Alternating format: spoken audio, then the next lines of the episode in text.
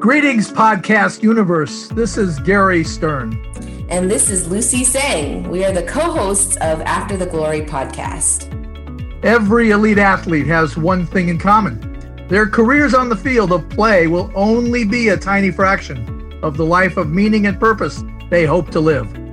As UCLA alums from different generations, Gary and I have discovered that the stories of these great athletes go far beyond their statistics. It is our pleasure to share these stories with our listeners. We hope you will enjoy this latest episode of After the Glory. Our guest on this edition of After the Glory is James Loney, elite professional baseball player from 2002 to 2019, including six memorable years with the Los Angeles Dodgers from 2006 to 2012, followed by stints with the Boston Red Sox and Tampa Bay Rays. James Loney was a top tier player in the major leagues right from his rookie year, a reliable hitter and first baseman who had many memorable games over an 11 year major league career. James retired in 2019 and has now returned to the game as an agent for one of the elite sports agencies in the United States. James has set himself on a great path for the future. We hope you enjoy hearing from former major leaguer James Loney. Welcome, James. It's uh, great to have you with us on After the Glory with my partner Lucy Singh and I. How you doing? You hanging in there during this uh, pandemic time? Yeah, yeah, making it through. You know, got two little boys, so uh, keeping me pretty busy. There you go. This is sort of an ironic uh, time, and we're in season two of our show. We have interviewed uh, ball players from the 40s and 50s, Carl Erskine, uh, into the 60s with guys like Jerry Reuss, uh, Steve Yeager, Reggie Smith. And you are our first ball player who played in the 2000s and are looking at your journey in life the rest of the way. And I'm curious um, if the sense of going forward in life after playing baseball is impacted by money considerations or more of a consideration of what do I want to do that is going to be meaningful to me and my family and my life going forward? It, it's so different. Guys in the 40s and 50s had to worry about money. It's different with the modern ball player. How do you look at that? Yeah, I think for me, it's been a combination of, you know, what impact do I want to have and, and what do I really want to do? You know what I mean? Um, you spend your whole life playing ball, you know, at the field all day. And, you know, for me at times, you know, I really wasn't sure, right? There's a lot of things that I thought I could see myself doing, but, you know, it wasn't until I got done where I was like, okay, now I really want to, um, you know, hone down and, and pick a couple things. Actually, get started with uh, with questions from you about the early days, so take it away. That's exactly where I was going to go into. And I wanted to reference uh, James' comment about two little ones. I don't have any human children, but I got two dogs laying on my feet right now. And they're both about 80 pounds and very active. So I imagine our lifestyles are very similar with two young, active uh, dependents in the household. Yeah, yours uh, might, it might, it might be harder for you, actually. Thank you for acknowledging that. I really appreciate it. Yeah. Most people don't get it until you get it. uh, James, why don't you tell us more about like your upbringing? What what's gotten to you to where you are today? And and my uh, infamous question that I ask every person we have a conversation is why baseball?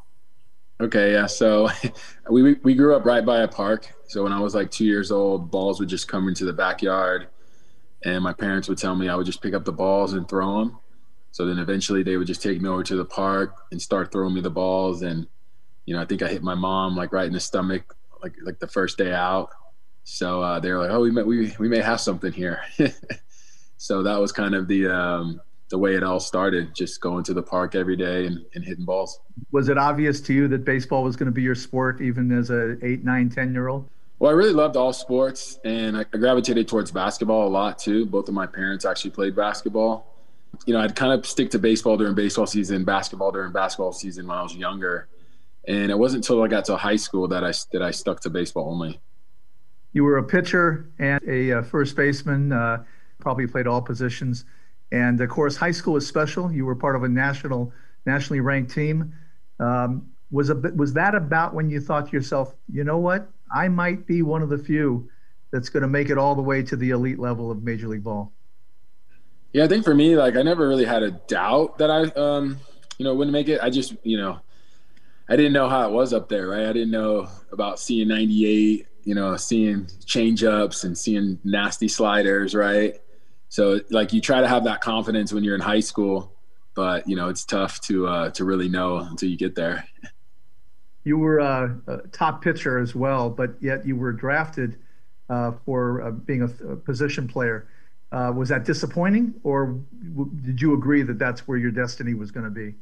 Yeah, it, it kind of goes back to the same question a little bit. The last one where I was with my answers, like I didn't know about hitting 98 or uh, seeing sliders, so I was kind of scared to be a hitter at first. You know, I thought I'd be a pitcher, and I used my confidence and used the stuff that I had. But the uh, the Dodgers came to me and were like, "Hey, we want you to try hitting." So I was like, "All right, let's let's give it a crack. If it doesn't work out, maybe we can go to pitching." And uh, college or the pro contract? What were the factors for you?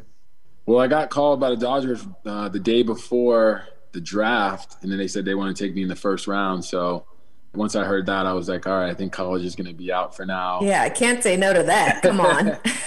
but I did end up taking some college courses in the off season, so I still believe in education, and I think it's key. Yeah, let's talk a little more about that, James. What? Why did you pursue higher education even when you didn't have to since you you know have a career that will support you and your family? Um my parents maybe no i was kidding. Uh, i mean i've always liked learning new things you know and, and, i didn't you know a lot of people say college experience is great and you know still 18 and i had an off season i didn't have much going on so I, I got to live on campus with a lot of the college baseball guys. So i got to have that experience a little bit and um, you know i'm glad i did and then even after that, I continued to go to um, a little bit of Arizona State online. I still haven't graduated yet, but uh, you're working on it. Working on steps. it. Yeah, absolutely, absolutely. Well, as a parent now, what what are you thinking about if your children one day are in the shoes that you once were? Would you tell them to go straight to the league? Would you tell them to go to college? Would you tell them what would you say to them? Yeah, I mean, there's a lot of factors, you know, especially, you know, depending on where you get drafted and the plan that they have for you. It's too hard to tell early on right now when they're, you know, when they're 12, 13 years old. But yeah, you got to see the love, you know, that they have for the game and you got to see their talent too. Like I believe in being real with them and, and, you know, you know, saying, Hey, you got talent here or you don't have talent here, or, you know, let's think about these kind of things, you know, having that humility too, right? Like, not being too cocky, not thinking like, oh, I'm gonna be this, be this, that, and the other. It's like, no, you still got to work for it, and uh, you know, those are things I want to instill in them. Well, the the remarkable thing about uh, the elite athlete, particularly in baseball, is that uh, that jump from that first contract to the major league team is uh, is is a huge jump. When we come back on After the Glory with Gary Stern, Lucy Tseng, and our guest James Loney We'll talk about those four years in the minors and again getting up to the show when we come back on After the Glory.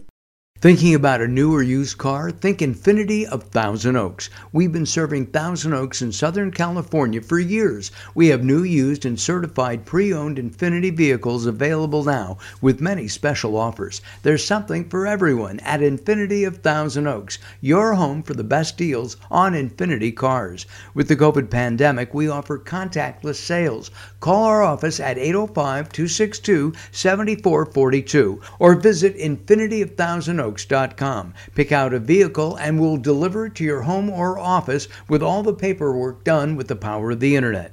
Our award winning sales and service team is waiting to give you the best service in buying a vehicle you've ever had. Call us today at 805 262 7442 and make an appointment for your new 2021 Infiniti or visit our website at infinityofthousandOaks.com. Infiniti of Thousand Oaks is a proud sponsor of After the Glory. University Credit Union has been providing a financial edge to members for over 70 years. Now you can earn more with University Credit Union. Earn up to 5% APY with a university checking account for the banking that you already do. You'll save more when you switch your deposits and loans to University Credit Union. Bank with your brain. Visit ucu.org to join today. Federally insured by NCUA. Terms and conditions apply. And we're back on After the Glory with our special guest, James Loney. James, tell us about your minor league experience. Any uh, nooks and crannies you want to let us know about? Well, I remember my first year in Great Falls, Montana. That was my rookie season. I, um, you know, you had to get in after batting practice to get lunch, or it'd be gone. You know, it'd be gone quick, right? And it was usually just peanut butter and jelly sandwiches. So uh, I made an effort to uh, rush off the field and and do that. So that's always a memory that sticks out. Um, yeah, we had some long bus rides as well. You know, maybe ten to fourteen hours, stuff like that. But having you know being my first year and you know this being you know my dream i never really let it affect me uh, it was just part of the part of the process right yeah for sure let's kind of follow up on the idea of the dream um, everybody that i know knows that baseball is one of those sports where just about everybody has played it at one time or another but the number of people who get to the major leagues is such a small percentage of all who've ever picked up a glove or a bat. When did the dream first become a reality for you? Was it high school? Was it even earlier that you thought, I'm going to be one of the ones that could uh, make it all the way? Yeah, I think I would say probably sometime in middle school when I just realized, like, this is all I want to do. you know, there was other things I liked, but there wasn't anything else that I saw myself wanting to, you know, have as a career. Right. So I really feel like you know that was kind of uh, the starting point then. And and that dovetails pretty neatly into the central question we ask a lot of people, which is the average career, and yours was longer, but the average career might be three, four years. And then there's 50, 60 years of life afterwards. At mm. any point while you're living the dream, are you thinking ahead, or is that just something that doesn't happen until after it's time to to face sort of the reality of retirement? I mean, you hear all kind of different stories with different guys. Uh, you know, I wasn't the guy that had like ten business ideas in Double A, or you know, I want to have you know restaurants and stuff like that. Um, you know, I was kind of still in that phase of you know I like diff- I like certain things, but I'm just not thinking about committing to them after baseball. Um, you know, that that was just the way I was. And, and you know, as of now, you know, I'm working as an agent so that's been great. It's been a great fit for me, and I'm still in the game, and but I don't have to be on the field for ten hours a day. So uh, it's been a good uh, experience, and I'm glad uh, I'm glad it worked out now. Well, I'm curious. You know, you mentioned that you didn't necessarily think about life after the glory days while you were in the locker room, but did you hear conversations about life after the glory? Were were ball players talking about things like that, or or was it kind of like do it on your own type of thing? Um, yeah, guys would talk. You know, we'd have those conversations sometimes, and you know, I'll be honest. I was just kind of like, all right, just just work your butt off and do really well, and you don't have to work after baseball. you know, wouldn't that like, be nice? yeah. So that was always my thought process, and you know, once I got to play 11 seasons, I was like, all right, I, I did really achieve, you know, what I wanted to do. So. And, and that really does raise some interesting points here. You had a solid major league career. You were the everyday first baseman for the Dodgers for a few years. You were part of, of course, as Dodger fans know, one of the biggest trades in Dodger history in uh, 2012, I think it was, uh, involving mm-hmm. Adrian Gonzalez. Um, mm-hmm. The business part of the game. Did it bother you? Did it bother you that that you were traded, that that that, that you moved around, uh, or did you had you gained some sense that well, this is the business part and I have to accept it? at that time, you know, I think it was the right time for me to, to get out of LA. It was it was my year before my free agent year. I mean, it was the year, yeah, the year before my free agent year. So I was probably not going to come back anyways. And I wasn't having a great year, you know what I mean? And, and the Dodgers were so great to me. Um, you know, the whole time I was there, drafted in 02, got traded in 12. So that's, you know, 10 years. And, um, but no, you know, I just felt like it was time for the next chapter in the next journey and Boston was always a, a, team that I admired growing up, and just the, the nostalgia of that organization. So. And on a similar note, what was it like navigating personal life, your family, uh, you know, mm-hmm. any other things that you might have been attached to in LA or anywhere else? What what was that like, you know, kind of being on someone else's cue? Yeah, no, I had just met my uh, my future wife at that time, so we were just dating, or yeah, we were just dating, so um, it wasn't too hard where we had to, you know, pack up, you know, the kids or dogs, like you know, like you have. but uh, I had to learn all that after when I started playing with Tampa, so that was definitely a whole nother uh, element to uh, to my life. What was that like? It was crazy. yeah, I mean, it was fun. You know, it was just um, it's not all about you anymore, right? So now you got to figure out how to get on someone else's schedule, or you know, you got to run to the store for a certain item that you have no idea where it's at. so uh, yeah, that's how it felt. James, there are two parts to the last few years of your uh, uh, field play uh, Boston, Tampa Bay, and those last few years where you moved around, and it was clear that the statistical achievements of the earlier years, the the nine RBI games, the Grand Slam home runs, were not happening for you. And there, there's an old saying about teams wanting to uh, let let a player go a year too early rather than a year too late. Can you share with our audience that the feeling that the achievement wasn't happening the way you wanted it in the last few years, and how you ultimately address that uh, toward the ultimate time when you're going to decide, well, I'm going to have to hang it up? You know, I was always a guy that didn't hit for like a ton of power for playing first base, and I think I was always on a quest to to figure out why. So you know, I would tinker a lot with you know my stance or you know where my hands were and stuff like that, just trying to be great, right? And you know, once I got towards the end, um, you know, it was just kind of one of those things where, you know, you're kind of limited in what position you play. And I wasn't the fastest guy in the world. So, you know, I kind of knew, you know, that time would be coming, you know, at some point. And, uh, but I waited on them to kick me out. I didn't, I didn't really volunteer. well, is that, is that reality at least tied in some manner to the contract? In other words, you know, the modern ball player, even um, if their skill set is dropping off a little bit, you're still making a ton of money. Is that a part of the factors that that uh, go into what what you're going to do? It's a, I think it's a lot to what the team's going to do, right? Like if you're in the last year of a contract and you're not doing well, you know they're probably not going to bring you back. If you're in a big contract and it's your first year, you know you have a lot more time, right? So it's like you kind of see the writing on the wall depending on where you're at. Um, but yeah, I, I, mean, I was still always trying to, you know, still keep playing and, um, you know, keep pushing forward. When we come back on After the Glory with James Loney, we'll ask him about life after those glory days, even though he's finding glory in these days now, too. Since 1980, Woodland Hills lawyer Gary Stern has been known as a lawyer's lawyer, passionate about his clients and equally passionate about bringing honor, dignity, and respect to the legal profession.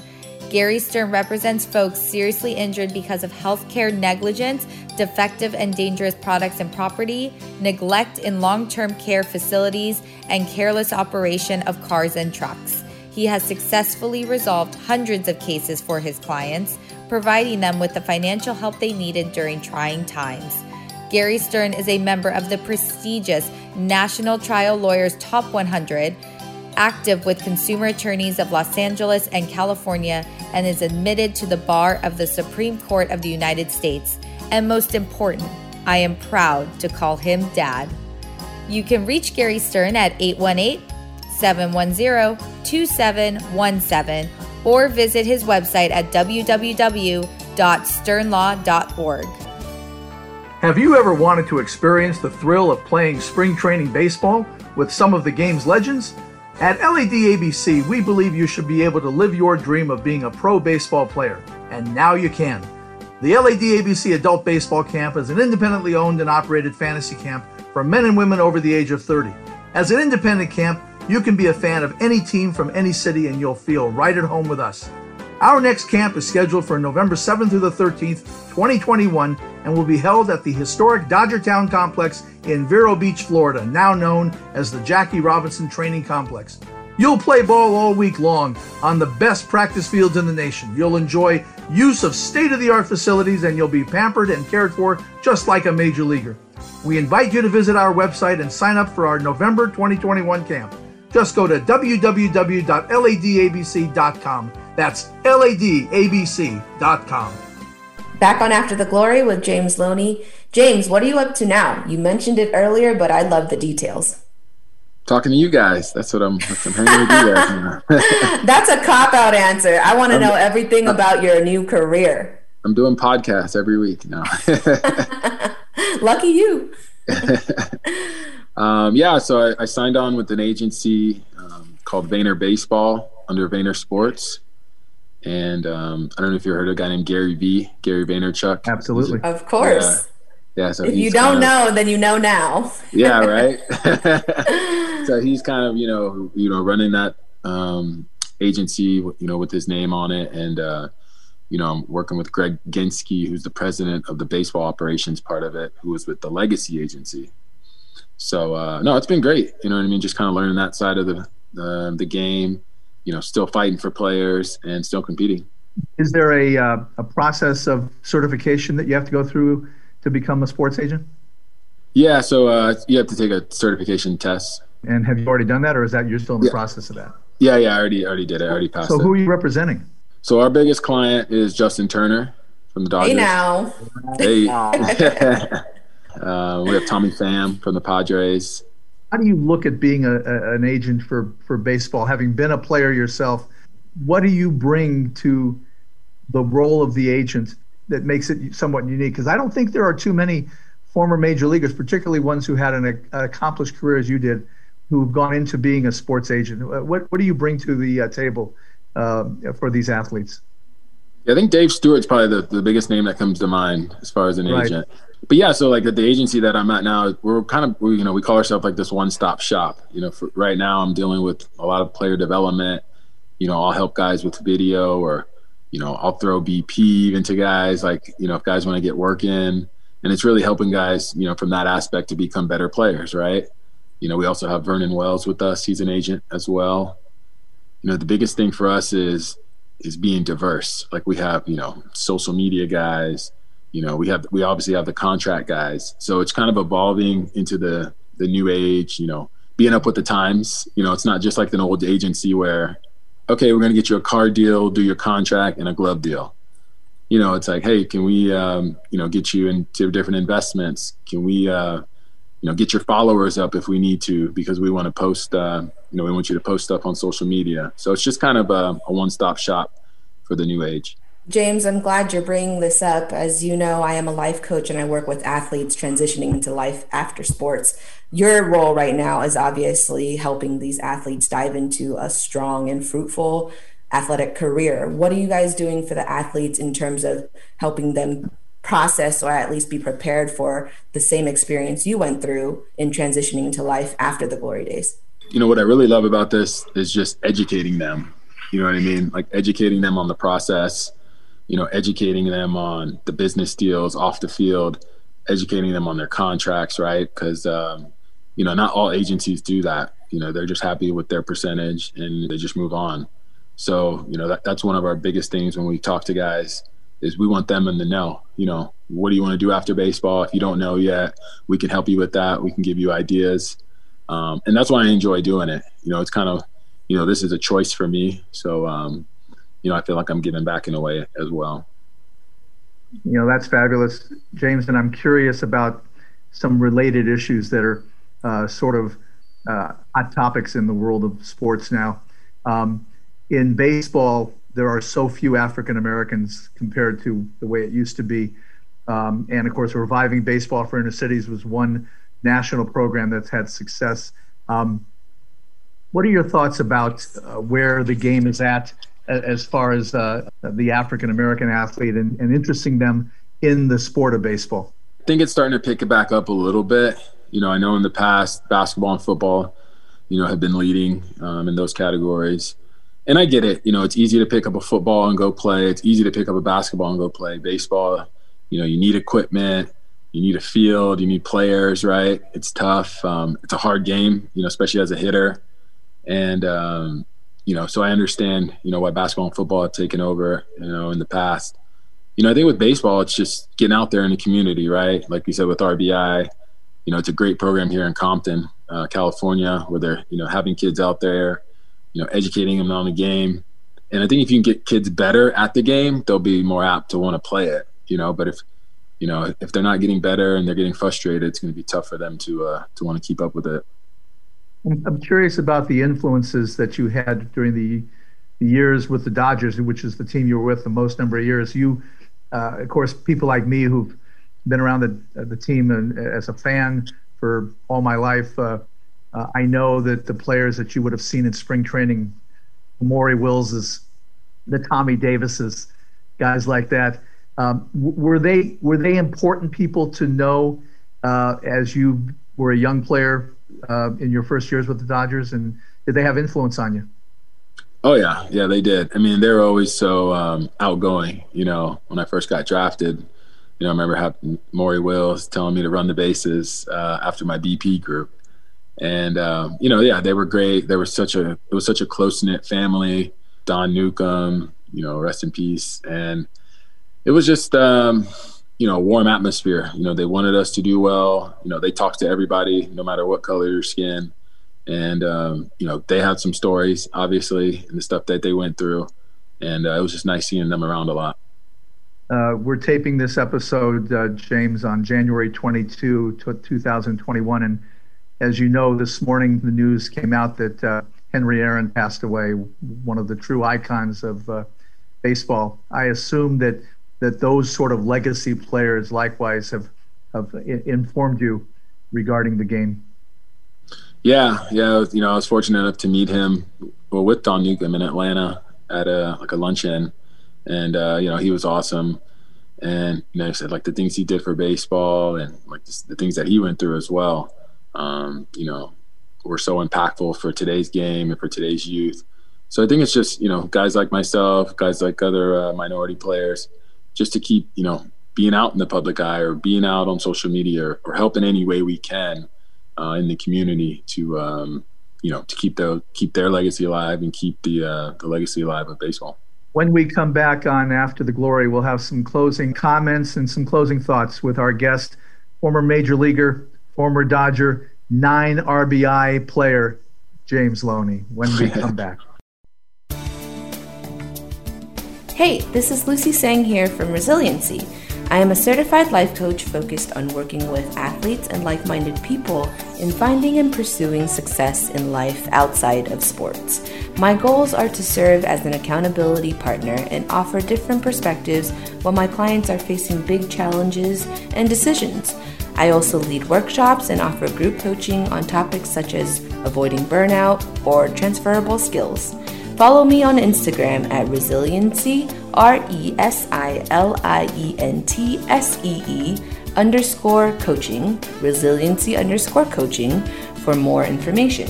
As a co host of After the Glory, I am excited to share my expertise in working with athletes and look forward to connecting with all you listeners to learn more of your stories as well. As we wrap up this episode with James Loney, James, let us know what are some of the passions in your life nowadays? What have you been working on besides your new career as an agent? Yeah, so I've just uh, signed on with this mentorship program to help kids out with um, nutritional health and physical health. Mm. And um, you know, my brother's keeper is uh, is a big you know program that I was involved with, and I'm getting back involved with them now. And uh, actually, tennis. Wow. Yeah, trying to stay in shape. Are you trying to go for uh, an open or what? I'm just kidding. Yeah, I'm, I'm reading. I'm reading an Andre Agassi book right now. So uh, okay. Uh, yeah, that's pretty crazy. Wow. Well, you know, let me ask you this. Um, we have hopefully a guest coming up who is going to help kind of shed some light on one of the biggest issues pro athletes deal with after retirement from sports, and that is obesity. And, you know, something that you just brought up now is you know nutrition and health. What was it like for you to transition into not necessarily you know having someone tell you what to eat or even prepare meals for you and having to learn those skills on your own? And and why is that important for you to teach the young ones about that nowadays yeah, I mean, I think there's just so much information out there now of you know what you know nutritional food does for your body, and especially you know later down in your life.